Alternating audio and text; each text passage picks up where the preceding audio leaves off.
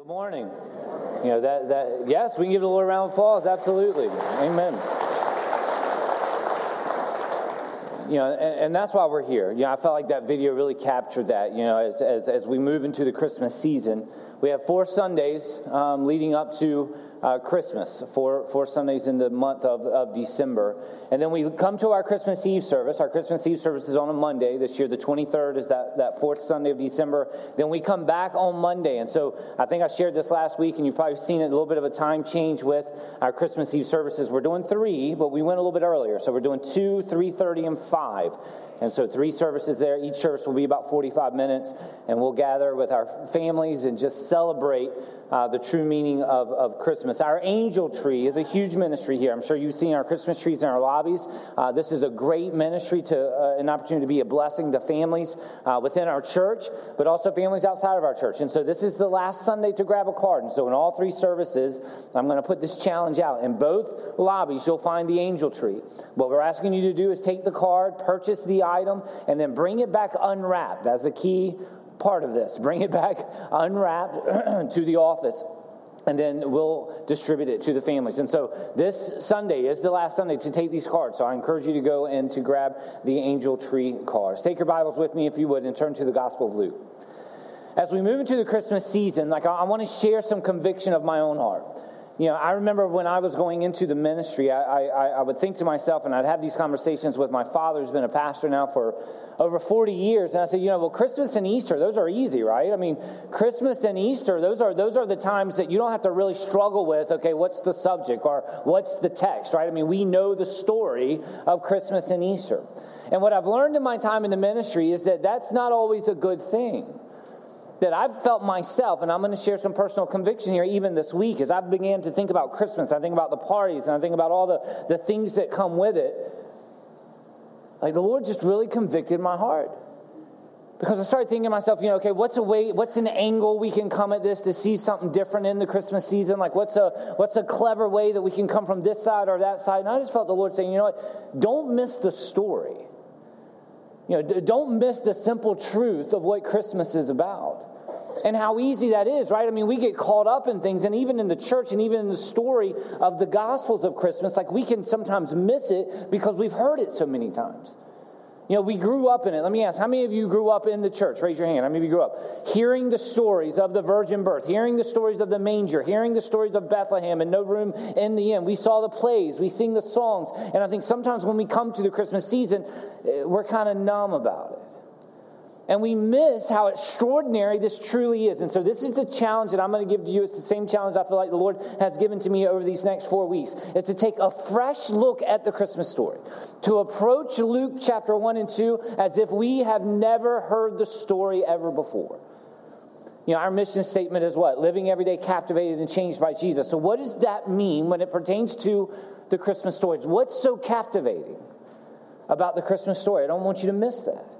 How does it change us? I don't want you to miss that. And so, as we go through this Christmas story of these next four weeks, we're just going to be in the book of Luke. And I'm, I'm just going to be honest with you, I don't know where we're going to go. Is that cool? You guys cool with that? You got to be. I don't know where we're going to go.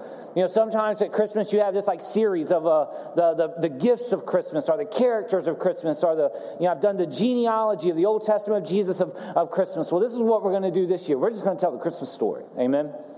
We're just going to tell the story. We're going to go to Luke 1 and 2, and this is my challenge to you this week and over the next four weeks, is to just simply spend time in this story to see how extraordinary truly the Christmas story is, and to not miss it in the midst of our traditions and our chaos and our stress, to not miss truly how remarkable this is, what God has done for us. It reminds me of a story.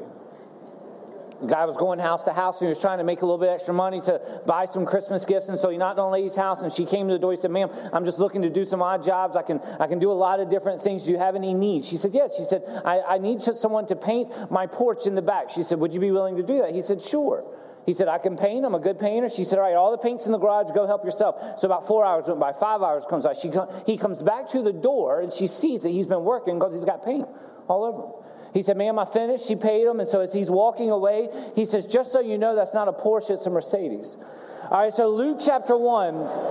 And, right? Not bad. Porsche, Porsche, not bad. All right, Luke chapter 1 and 2. That's better than the 8.30. Somebody screamed out three and a half at the 8 o'clock service this morning.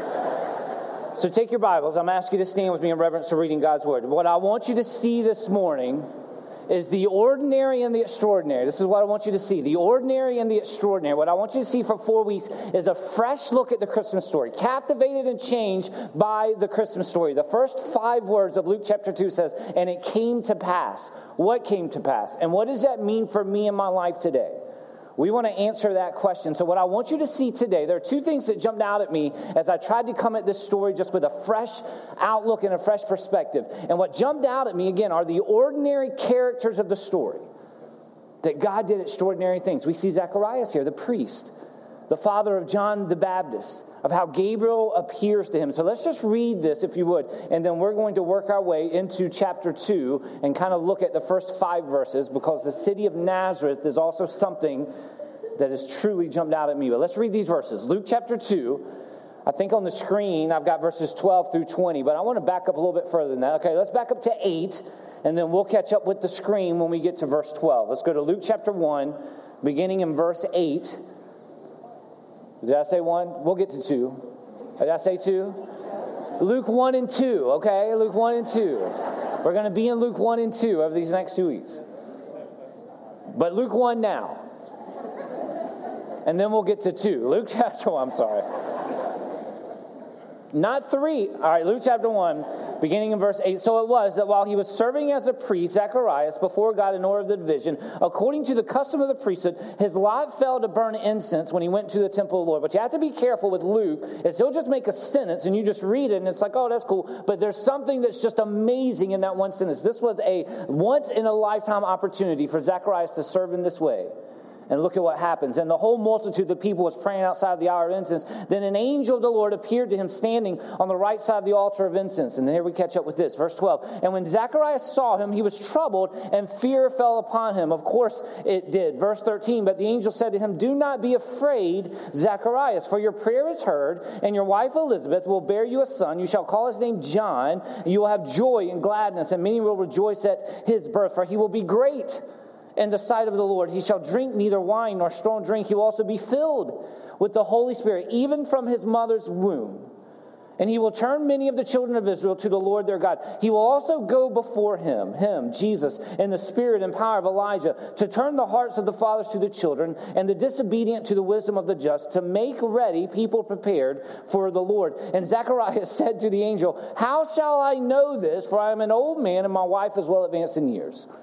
Let's come back to that for a moment. You should probably know that because there's an angel standing in front of you. It says this, verse 19. Then angel answered and said to him, Dude, do you not realize who I am? I am Gabriel. Like, I have this picture that if Gabriel had a mic, he would just dropped it right there. Like, is that weird? I'm Gabriel. Recognize, like, I don't know if that happened. That's what I read. So, what happens here? The angel said to him, Recognize, I'm Gabriel, who stands in the presence of God, was sent to speak to you and bring you these glad tidings. But behold, you will be mute and not able to speak and that the things that have taken place because you did not believe my words which fulfilled in their own time. So we're going we got a lot to work through over these next four weeks, but I'm excited to see where the Lord takes us. Join with me as we go to the Lord in prayer. Heavenly Father, we truly are captivated by the story. So allow us, Lord, to have a fresh outlook of, of, of our personal experience with Christmas. Understanding, Lord, that we are being pulled in so many different directions when it comes to this celebration. So, Lord, allow us as the church to stay fixed upon you, to be centered upon what this message is truly about the good news of the gospel that a Savior intervened, that a Savior came into our time and space, lived as a human being, fully God, fully man, and He died upon a cross for our sins. Lord, may we not miss the cross in the story of Christmas. That yes, it is a baby born in a manger in Bethlehem that that baby is our Savior who grew in wisdom and knowledge, who lived a perfect life and died as a substitute for our sins. Lord, may we not miss that in this Christmas season. To be captivated by your work, but to be changed by it. And so, Lord, this morning, allow us to have a fresh perspective of the story of Christmas. We ask it, we pray it, and it's in Christ's name we pray. And all God's people said, Amen. You may be seated. Like it is. I, I, go back to my Precious Moments Bible. Like I have all these images in my head when I read a passage of Scripture, and it's weird. They all look like those characters from the Precious Moments. Like that's what I envision. Like that's why I envision Zacharias looking like, but that's weird. So he's there in the temple, and the angel appears. Now you got to understand, I mean, Luke just makes a statement and you can just kind of pass over it. What's amazing about that is even just the, the, the, person of Luke, there's great mystery there. We know that he was a physician, we know that he was a historian. We know that he is centered upon speaking truth, right? I mean, at the beginning of this letter, he says, These are not fables, these are not fairy tales. These things happen. This is an historical account of what took place in the birth of our Savior. And what's amazing about that, as you go through and you study the New Testament, Luke is responsible for really one third of the New Testament. You think about that, right? I mean, 52 chapters of scripture, if I'm not mistaken. 24 chapters in the book of Luke, 28 chapters in the book of Acts. So Luke and Paul are responsible for two thirds of the writings of the New Testament. Not one time in his two letters does Luke identify himself as the author. Many historians find that interesting, of such humility of this man. But speaking truth, of what took place. And so these next two weeks, we're just going to look at Luke chapter 1 and 2. And what I want you to see is the ordinary and the extraordinary. The Bible describes Zacharias as a certain priest. Don't think about that. He was just one of many, how the Bible describes. It doesn't describe him as a holy or righteous. It does say that he was blameless in the sight of God, that he was faithful in the sight of God, but there was nothing special about this man. But that God used the ordinary to accomplish the extraordinary. That there we see an angel, Gabriel, appear to him, and he says to him, How can I know this? Because my wife and I are old, we cannot bear children. And again, I have that picture of Gabriel saying, Dude, do you not realize who I am? And because of your unfaithfulness, you will be mute until the day that he is born. You follow Luke chapter 1, right? We know in Luke chapter 1, verse 26, and we'll probably come back to this over these next four weeks that great encounter of Gabriel encountering Mary, and Mary ultimately saying, May your will be done in my life. You see that beautiful song of Mary in Luke chapter 1, verse 46 down to verse 56. Spend some time with this over these next four weeks. Spend some time with Luke 1 and 2. We see the birth of John the Baptist beginning in verse 57. We see the prophecy of Zacharias in Luke 1, 67, all the way through the end of the chapter. And then you come to Luke chapter 2 and you find these five words, and it came to pass. I love that. And it came to pass Paul describes it in Galatians 4 4, but when the fullness of time had come, to understand how extraordinary this is, it had been 400 years since people had heard the voice of God. There had been silence for God's people. But for such a time as this, and it came to pass that in the sovereignty of God, God began to use ordinary human beings like you and I to accomplish an extraordinary thing. The greatest miracle in the history of the world. Think about that. The greatest miracle in the history of the world. The greatest miracle is the incarnation of Christ. That God would become man. And we sometimes go through this season, and again, we just kind of go through it. We know the story, we've read the story, we've seen the story in many different outlets, and how easy it is to truly miss how remarkable this is that God came into his own creation. Not born of sin, but conceived in the righteousness of the Lord. Think about that. Never sinned in his life. In the fullness of time, and it came to pass. And what you find in the Christmas story is anytime Jesus encounters something, it changes things. If it's an individual, it changes the individual. If it's a town, it changes the town. Let me show you something. Go to Luke chapter 2 and let's look at the verse 4 verses. Zechariah stood out to me as I took this new perspective of Luke 1 and 2, but also just even the city of Nazareth. Think about this. We see that identified with Jesus so many times in Scripture. Let's not miss this. You go back even to verse 26 of chapter 1, and we know that in the announcement of Gabriel to Mary, it says, In the sixth month, the angel Gabriel sent by God to the Sea of Galilee, named Nazareth. Now let's go to the first four verses of chapter 2. And it came to pass in those days that a decree went out from Caesar Augustus that all the world should be registered. This census first took place while Quirinius was governing Syria. So all went to be registered, everyone to his own city. I want you to see this. God works in the details of our lives. Verse 4 Joseph also went up from Galilee out of the city of, say it with me, out of the city of Nazareth. And we're going to talk about that, into Judea the city of David, which is called Bethlehem, because he was of the house and lineage of David. So we see the picture that the Bible is painting, right? Luke tells us that shortly after she became pregnant, Mary and Joseph, they go to Bethlehem to register for the Roman census. After the birth of Christ, King Herod, as you know the story, heard about this new king born in Bethlehem, and he sought to kill him. And so, being warned in a dream, Joseph and Mary, what did they do? They flee to Egypt, where they live for the next couple of years until King Herod died. Many believe that when they returned to Nazareth, Jesus was probably four, five years old. But even the city of Nazareth, I was reading some commentators about specifically the city of Nazareth. Listen to how it's described an insignificant backwater town. How many people are from an insignificant backwater town? Can I get amen? Amen. God can use those people from insignificant backwater towns. I had one stoplight and a, and a Texaco, and that was the hangout of the city back in my hood. Anyway, Nazareth, most scholars, they describe it as this an unimpressive town hidden away in the mountains of Galilee. One of many, right? One of many 200 little towns in that area. Even if you go to the website of, of Nazareth itself, you'll find these words a small, insignificant agricultural village in the time of Jesus. You say, what does all this have to do with anything?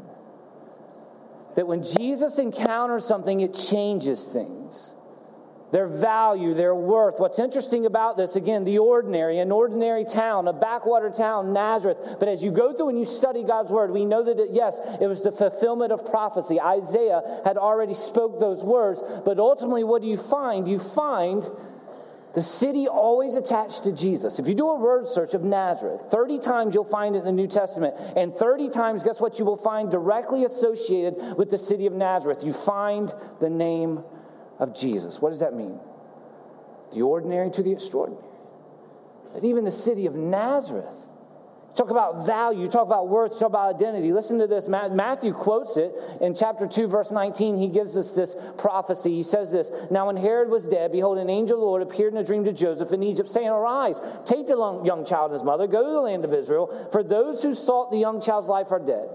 Then he arose and took the young child and his mother and came to the land of Israel. But when he heard that Archelaus was reigning of Judea instead of his father Herod, he was afraid to go there. And being warned by God in a dream, he turned aside into the region of Galilee, and he came and dwelt in a city called Nazareth. Listen to what it says that it might be fulfilled, which was spoken by the prophets. He shall be called a Nazarene. 700 years earlier, you go to the book of Isaiah, Isaiah chapter 11, verse 1. You'll find this verse right here. And there shall come forth a rod out of the stem of Jesse, and a branch. That word is critical. A branch shall grow out of his roots. If you go back to the Hebrew word, the Hebrew word for branch is netzer. It is the root word of Nazareth or Nazarene. So, what is Matthew saying? Matthew's telling us that in order for Jesus to fulfill the prophecy that said that he would be called the branch, he had to come from the city of Nazareth, the sovereignty of God, and the details of the story. I mean, many of you have heard this before. You know, many believe that there were over 300 Old Testament prophecies fulfilled by Christ. 300 prophecies that Jesus fulfilled every single one of them. What's the chances of that? I've done this before and I'm sure you've seen it. The chances of just fulfilling eight Old Testament prophecies is this number 1 in 10 to the 17th power. That's 1 in 10 with 17 zeros. Do you remember the mega millions a couple weeks ago? I'm not going to have you raise your hand because some of you got some cards, but do you remember the mega millions? Like it's hard for us to wrap our mind around that many zeros. Well, think about this. The chances of Jesus just fulfilling 50 of the 300, just 50 of the 300, just 15% of the prophecies of the Old Testament is 1 in 10 to the 157th power. That's 1 in 10 to 157 zeros. I tried to put it on the screen, I couldn't even fit it because of all the zeros.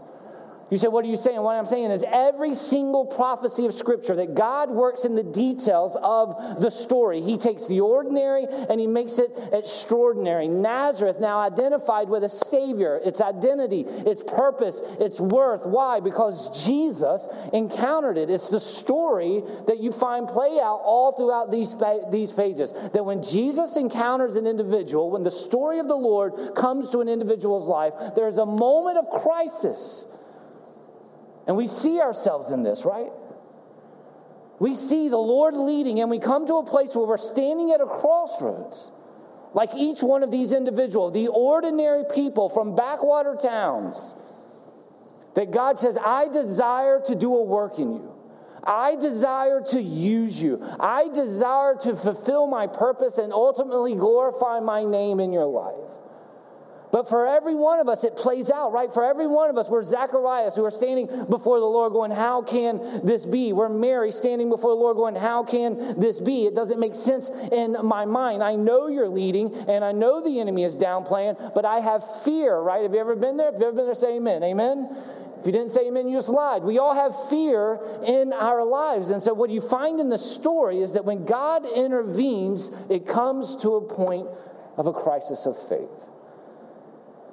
But I love how Nazareth is identified with Jesus. Every time you find it. When he's introduced in John 1:45, it says these words: We have found the one Moses wrote about in the law, about whom the prophets also wrote, Jesus of Nazareth. When Jesus was casting out demons in Luke 4:34, the demon says this: Go away, what do you want with us? Jesus of Nazareth. When Peter was arrested, do you remember that? He denied Christ three times. The lady comes to Peter and says, You are also with that Nazarene, Jesus. In John 19:19, 19, when Jesus is crucified, Pilate orders, if you remember the sign to go above his head that says, says what? Jesus of Nazareth. Even when he rose from the grave, you go to the Gospel of Mark, chapter 16, verse 6, the Bible says, The angels appeared to the ladies there at the tomb and said, Don't be alarmed. You're looking for Jesus the Nazarene who was crucified. He is risen. He is not here. See the place where they laid him. Angels, demons, enemies, friends, even Christ himself identified as Jesus of Nazareth. Why is that? You ever thought about that? Why didn't you say Jesus of Galilee? I mean, that's the region that you know he was from, or Jesus of Capernaum. That's where he did most of his ministry, or even it sounds more luxurious to say Jesus of Israel. But it doesn't. It says Jesus of Nazareth. The ordinary for the extraordinary. You think about it, every detail of this story, right? I mean, everything about Jesus' birth was plain, was simple. When Jesus was born, he was born in a barn. There was no cute bassinet, no warm, elegant room, no room service, no servants. He was born in the feeding trough of a barn. And when he was born, who did the angels make the first announcement to? It wasn't to kings, it wasn't to priests, it wasn't to prophets, it wasn't to politicians. The angels came to who? The shepherds, the ordinary for the extraordinary. And so, my prayer for you, my prayer for me is as we go through this Christmas story, spend time in Luke 1 and 2 and approach it like you've never approached it uh, before. Approach it as if this is the first time you have heard this story and allow the captivation to take place. That God would intervene, that God would come into the chaos of this world, that He would come to me, that He would come for me, that He would pursue me, walk and live as a human being, experience the same emotions, experience the same things that I experienced without sin. But I know I have a high priest that identifies. Can I get an amen? Amen? I know when I struggle that I call upon a Savior who understands. Can I get an amen? Amen. I know that when I'm walking through the storms of life, that I have a Savior who too has walked through these steps. And so the Bible says, and it came to pass, and it came to pass, the sovereignty of God. There are so many of you that are holding on to this statement right here. In the Christmas story, may you be encouraged. And it came to pass. What is it that you're waiting on for the Lord? And it came to pass. Maybe it's today, maybe it's tomorrow that you too can say, and it came to pass. The promises of God have played out in my life. I haven't seen them, I haven't felt them, I trust them, but it came to pass. Man, what a promise. That God doesn't miss that. There's some of you here today where the enemy is questioning the work of God in your life. He's sovereign. And it came to pass. And it came to pass in the backdrop in the backdrop of a, of a side town, a hill valley, God did his greatest work. I think about David's word in Psalm 144, verse 3. He says this, O Lord, what is man that you care for him? The Son of Man that you would think of him. God says, You know what I think of you? I'm going to show you. I'm going to present to you the most precious thing that can be presented, my son. And as we go through this story, just don't miss that over these next four weeks. In all of your activities, in all of your schedules, Don't miss the extraordinary, the incarnation of God, that Christ would come as a baby. Listen to these words. Paul says this in 1 Corinthians 1:26. For you see your calling, brethren, not many wise according to the flesh, not many mighty, not many noble are called, but God has chosen what? The foolish things of the world to put to shame the wise. God has chosen the weak things of the world to put to shame the things which are mighty, and the base things of the world, and the things which are despised, God has chosen, and the things which are not to bring to nothing the things that are, that no flesh should glory in his presence. But of him you are in Christ Jesus. Can I get an amen? Amen. You are in Christ Jesus, who became for us from God in righteousness, sanctification, redemption. That, as it is written, he who glories, let him glory in the Lord. That in Christ there is what? There is righteousness, there is sanctification, there is redemption. That in the Christmas story we encounter a God who intervened. We encounter a God who came into the chaos of this world. And we serve a God who works works in the details of our lives. And don't miss that. As you look at this story, don't miss that. Don't miss the small little details. And you know what I'm talking about. Right? You know what I'm talking about, where the Lord is stirring, the Lord is stirring, and you're, you're doing the Heisman pose. You know what I'm talking about, guys? You know what I'm talking about? And ladies, y'all watch fo- football. You know what I'm talking about? The, the Heisman pose, where you're like, no, no, no, that's uncomfortable. Nope, nope, nope, I, I, I, this is my routine. Nope, nope, nope. There's fear involved, right? We see it play out in every one of these stories. And in every one of these stories, what do you find? Ordinary men and women like you and I that encounter an extraordinary God and a God who comes and says, Hey, I want to do a work. I want to do something that you can't even imagine for my glory and for my honor. But we stand at a crossroads of submission. And you see it play out in every one of, in every one of these stories. The simple, the ordinary, but accomplishing the extraordinary. Take your Bibles. I want you to see a verse, if you would. Romans chapter 5. Go there if you would. And I believe, man, found in just these couple of verses, you find truly the meaning of all of this. The hope of Christmas. And I challenge you as I have been challenged as we go through these next four weeks to keep this in the forefront, to let this be upon our hearts and our minds consistently. In the stress of all that's in front of us, to not miss the main thing. Look at this verse Romans 5, verses 1 through 5. Therefore, having been justified by faith, we have peace with God. How? John 14, 6, the way, the truth, and the life, through our Lord Jesus Christ, to whom also we have access by faith. Don't miss that into this grace in which we stand and rejoice in the hope of the glory of God. Not only that, but we also glory in tribulation. There's hope in our struggles, knowing that tribulation produces perseverance, perseverance, character, character, hope. Now, hope does not disappoint because the love of God has been poured out in our hearts by the Holy Spirit who was given to us. Five verses of scripture that really explains the main thing. What is the main thing? That you and I, as simple men and women, we stand against God. We stand against his holiness and his righteousness because of our sins. Your greatest problem, my greatest problem, is our sins before a holy God. But Paul says, But God intervened in the fullness of time, and it came to pass that a Savior was born. And for those who call upon the name of the Savior, what does it say? They are justified not by a religion, not by an ordinance, not by a ceremony.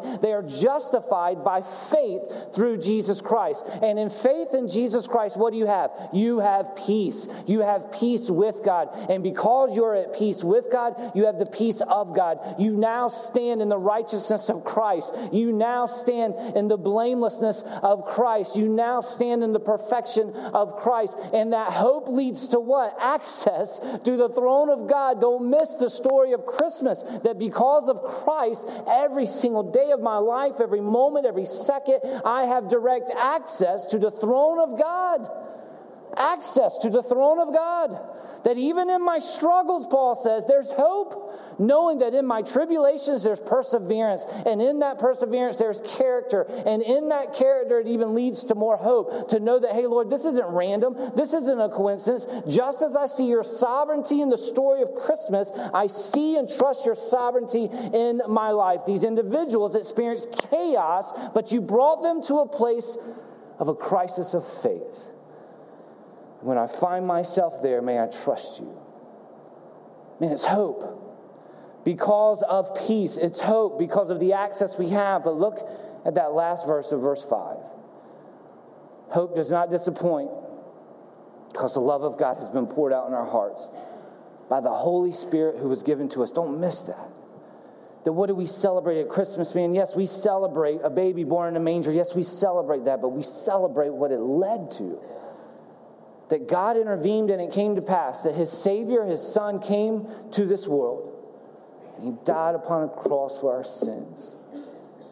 And for those who turn from their sins and call upon a Savior, what does it say? Man, you have been justified, paid in full before a holy God.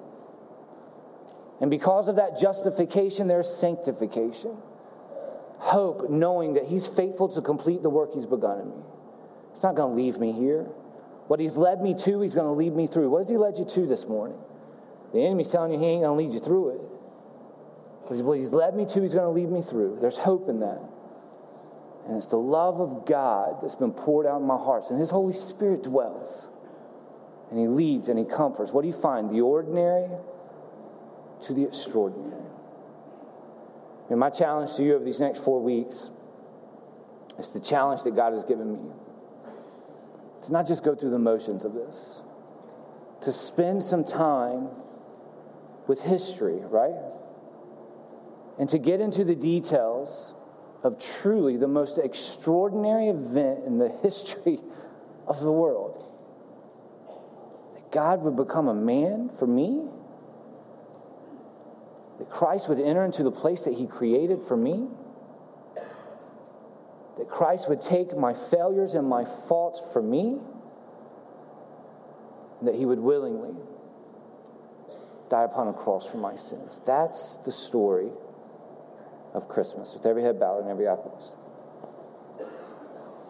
What is it this morning that you're waiting on the Lord for, and it came to pass? And it came to pass. Maybe that is your prayer. He said, Lord, as I'm going through this Christmas season, Lord, it's going to be hard, and I recognize that. For many who are entering into this season, this is a hard season. Maybe you've lost someone you love. Maybe you're going through a storm like never before, but it's a hard season. And just as we speak of God's love and God's comfort and God's grace, we know that we have an enemy that opposes. So, my prayer of these next four weeks is that we would see this story from a fresh outlook that we truly would be captivated by God intervening into our creation, living as a man to die on a cross. Maybe some of you and you're at a crisis of faith right now. There may not be an angel standing in front of you, but you know the stirring of the Lord. You know it, you feel it, and the enemy's downplaying. And you stand there at a crossroads. So the question will be how does it play out in your life? Like these characters, and you say, Lord, I don't understand it, but I submit to it. I don't want to miss it. That you would choose me to do a work. So, my question also this morning is just simply, man, do you have this hope? Bottom line, do you have this hope? In, that you have truly been justified by your faith in Christ not a coincidence that you're here today. So here's this moment of crisis right here. What do we do with it? What is God telling you to do? I'm going to invite you to stand, if you would, at this time as we go to the Lord in prayer. Our Heavenly Father, Lord, as we look at the Christmas story, Lord, we, we, we do, we see ourselves, Lord, we see our sins, we see our need to be rescued. And you did that for us in the fullness of time. And it came to pass when the Savior, who was promised from years ago, came and fulfilled every prophecy, proving that he was who he said he was. And so, Lord, as we walk through this story, may we see ourselves, but Lord, may we truly be captivated by your love for us. That you came for us, that you sought us. So, Lord, in the midst of all that's going to be going on, may we stay close to the cross. May we stay close to the cross. As we see this baby in a manger, may we see the provision, the justification the one who came and died for us. May you be glorified in all the things that we do. May the name of Jesus be lifted high. We pray it, we ask it in Christ's name. All God's people say.